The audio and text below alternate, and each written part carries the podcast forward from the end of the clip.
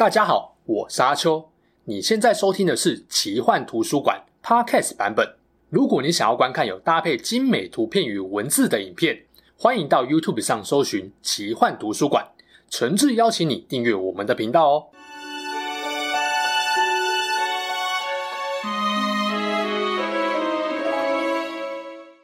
Hello，大家好，我是阿秋，来聊聊神秘奇幻的主题故事。前阵子《哈利波特》出了新手游。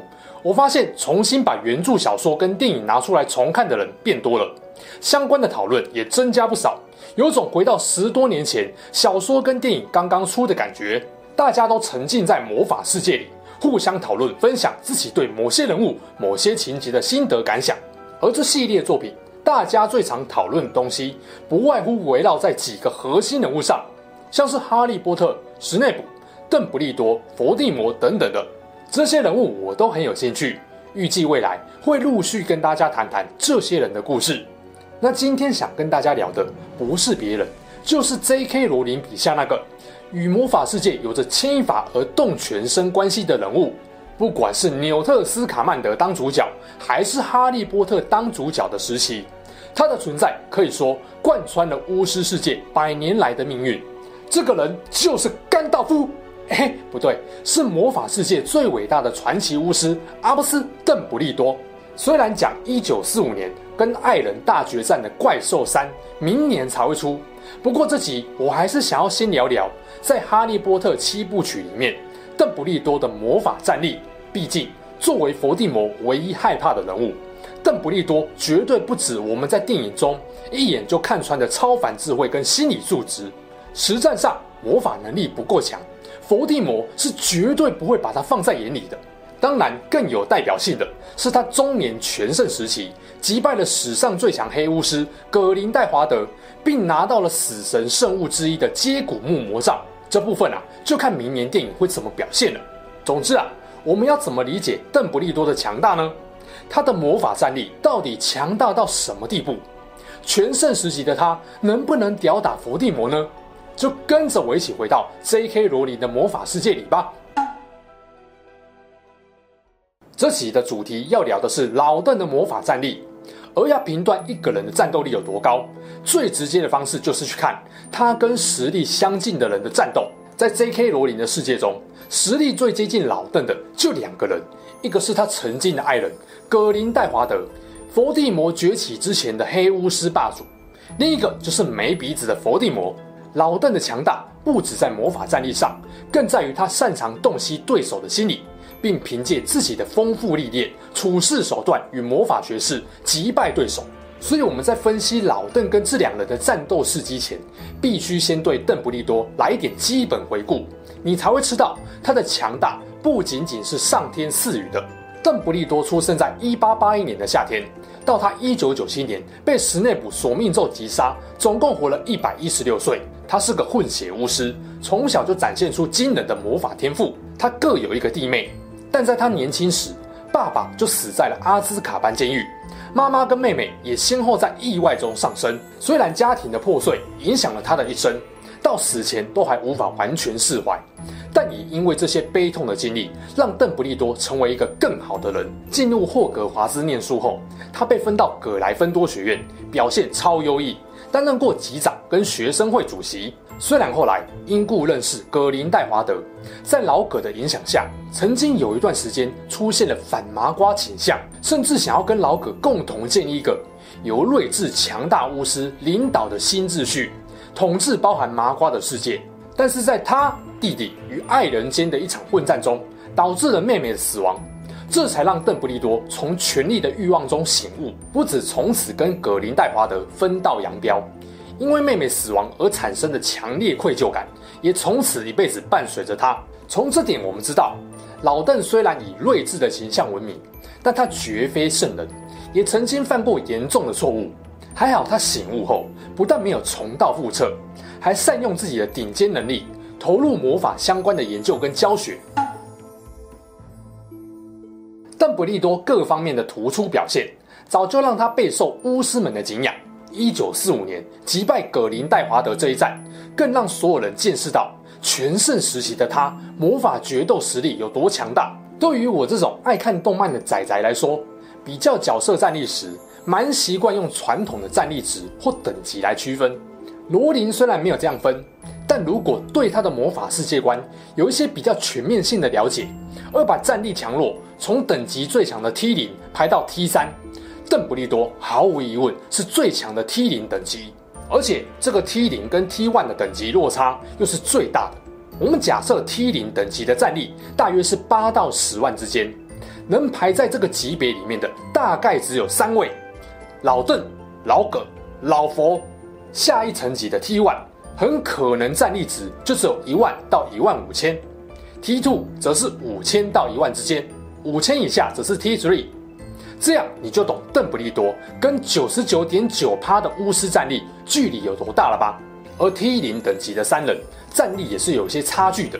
打败了葛林戴华德的老邓不用说，绝对是坐稳第一名宝座的。尤其战后又拿到接骨木魔杖，如虎添翼啊！至于第二名的老葛跟第三名的佛地魔，为什么会是这样的排序？如果大家有兴趣，可以留言让我知道。之后我可能会专门找一集来分析二十世纪上半叶跟下半叶最强黑巫师的战力。接着我们来说邓布利多在魔法能力上的表现。早在霍格华兹念书时期，他就已经被认为是史上最聪明的学生。坦白说，如果没有发生妹妹死亡的悲剧，或许史上最危险的黑巫师称号就不会冠在老葛身上，而是冠在老邓的身上。而且因为没有人可以打败他，之后伏地魔就算崛起，恐怕也只能乖乖在黑化的老邓底下当个得力的左右手。当然啦，这些事情没有发生，就纯粹只是个脑补猜想而已。老邓拥有极高的智慧，让他总是可以用最快的速度对危机做出反应，找到最好的解决方式。尤其是他的预判能力超级强，而《孙子兵法》说：“知己知彼，百战不殆。”以魔法世界来说，破心术跟锁心术就是能够帮助巫师有效做到这点的魔法。通常啊，只要两者能够得其一，就很恐怖。同时精通这两种法术的巫师是非常罕见的，在那个时代，大概只有老邓、葛林戴华德、佛地魔跟史内普四个人。有了前面这些能力打底。就让邓布利多在战斗时很难屈居下风。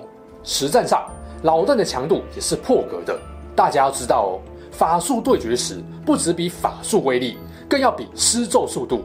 很多时候就是看谁能够先让对手中招。所以高手过招通常没有在念咒语的，甚至可能也不太挥魔杖。对老邓来说，在不挥动魔杖的情况下使用魔法，或用无声咒施法，都是他擅长的。能够做到这点的巫师很少，而且邓不利多是几乎所有法术都能够不念咒，包含了高级魔法。另外，快速准确移动也是巫师在战斗时的必备技能，通常包含使用飞天扫帚飞行，或是直接使用现影术来达到类似瞬移的效果。这点老邓当然也是熟到不能再熟，像他完全不用念，也不用挥魔杖。就直接用现影术带哈利瞬移，其他跟战斗比较没有直接相关的，我就不多说了。只能说啊，论各种魔法知识或决斗能力，邓布利多几乎没有不精通的事情。怪不得有人说他根本是甘道夫，而且是能力没有被限制住的甘道夫，真的是个不知道书字怎么写的男人啊！最能跟邓布利多打得难分难舍的。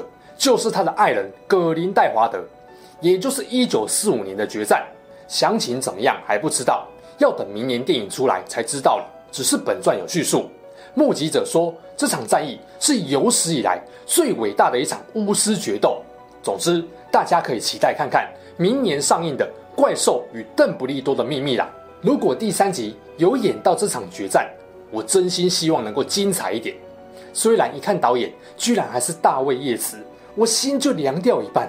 毕竟，如果有看原著小说，应该都很不满凤凰会的密令最后邓佛大决战的改编了，完全没给人一种老邓都一百多岁了，打佛地魔依然游刃有余那种感觉。其实问全盛时期的老邓战力能不能吊打佛地魔，对于读过小说的人来讲，应该是个蠢问题。事实是，别说全盛期了。就连已经是百岁人类的他，战力都还是可以把老屁孩汤姆压在地上摩擦，只是他想不想而已。这里先用电影讲一下两人的决斗。开头寒暄完，两人就是强力法术互打，感觉不分轩輊。接着佛地魔召唤出大蛇形态的恶魔之火来攻击老邓，结果被老邓魔杖一挥，瞬间毁掉，还将这股火焰送回去。这边确实有表达出老邓有直接能够化解强力黑魔法的本事。那接着就是用喷泉的水造出一个球形的水牢，困住伏地魔。这招就是在控场而已，毕竟当下最重要的是保住哈利的命，而且老邓也知道哈利这个最后的分灵体，如果没有用索命咒杀死伏地魔，就永远不会死透。所以老邓的目的是要让伏地魔失去战意。假设伏地魔没有制作分灵体，老邓要直接用索命咒秒杀佛地魔，其实是很简单的，只是他不会想要用索命咒这种代价极高。会永久污染灵魂的黑魔法，可能老邓也明白啊。一旦用索命咒击杀佛地魔，他的灵魂也将受到污染。这有点像是魔戒里面甘道夫害怕接触魔戒的感觉。更重要的是啊，如果他这么做了，还可能重新唤起他心中的魔鬼，那个曾经野心勃勃、受到权力诱惑而意外害死妹妹的自己。除了电影画面，小说里面老邓还有用咒语。让无头金色巫师雕像挡在哈利面前保护他，还另外让魔法兄弟会喷泉里面的另外一个雕像活过来，把黑道老大的头号战将贝拉压在地上等着输。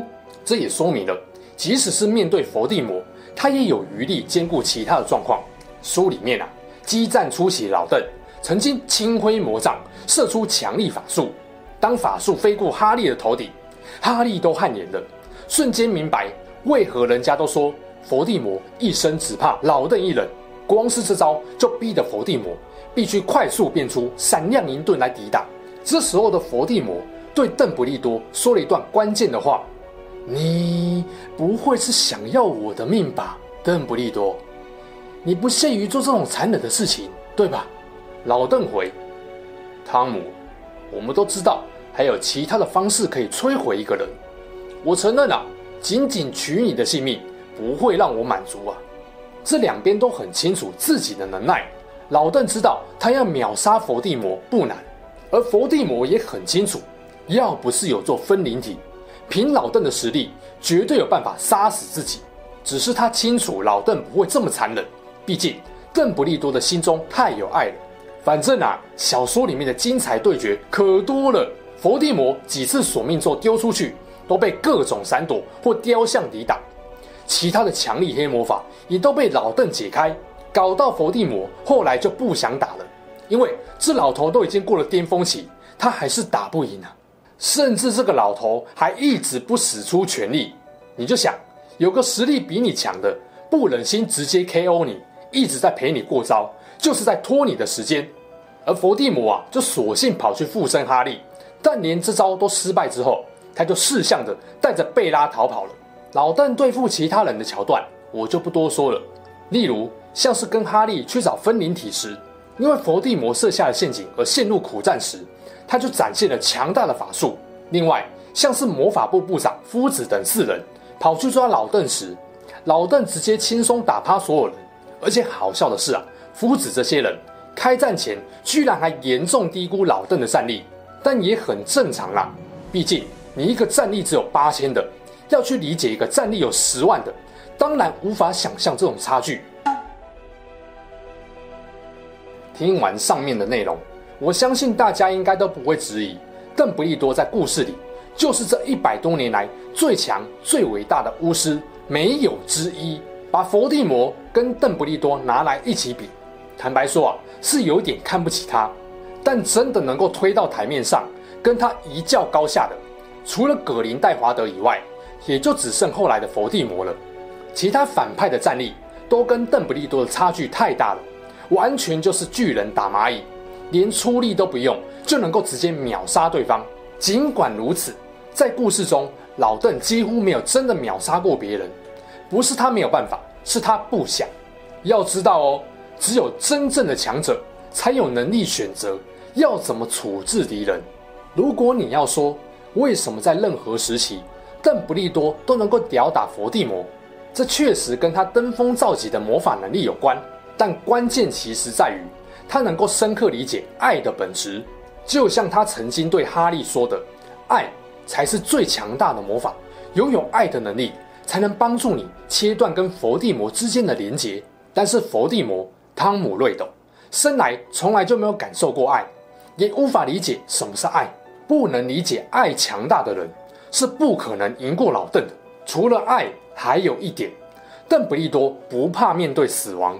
他认为，对于头脑十分清醒的人来说，死亡不过是另外一场伟大的冒险，因为他知道这世上有比死亡更让人害怕的东西。而就算是在他真正恐惧的事物面前，他也不会退缩。这才是他真正能够碾压佛地魔的地方。而正因为佛地魔认为没有比死更糟糕的事情，所以他永远赢不了不怕死的人。邓布利多不怕死，哈利在认清自己的命运后也不怕死，所以他们都不会输。那希望今天这集啊，能够让你明白邓布利多强大、吊打佛地魔的地方。也欢迎你留言告诉我，之后你还想听邓布利多的哪些故事？好啦。这期事件就说到这边。如果你喜欢我们分享的故事，记得订阅我们频道，也别忘了打开小铃铛。你的订阅、按赞与留言就是我创作的最大动力。之后还会跟大家分享更多悬疑怪奇的事件。我们下次见喽，拜拜。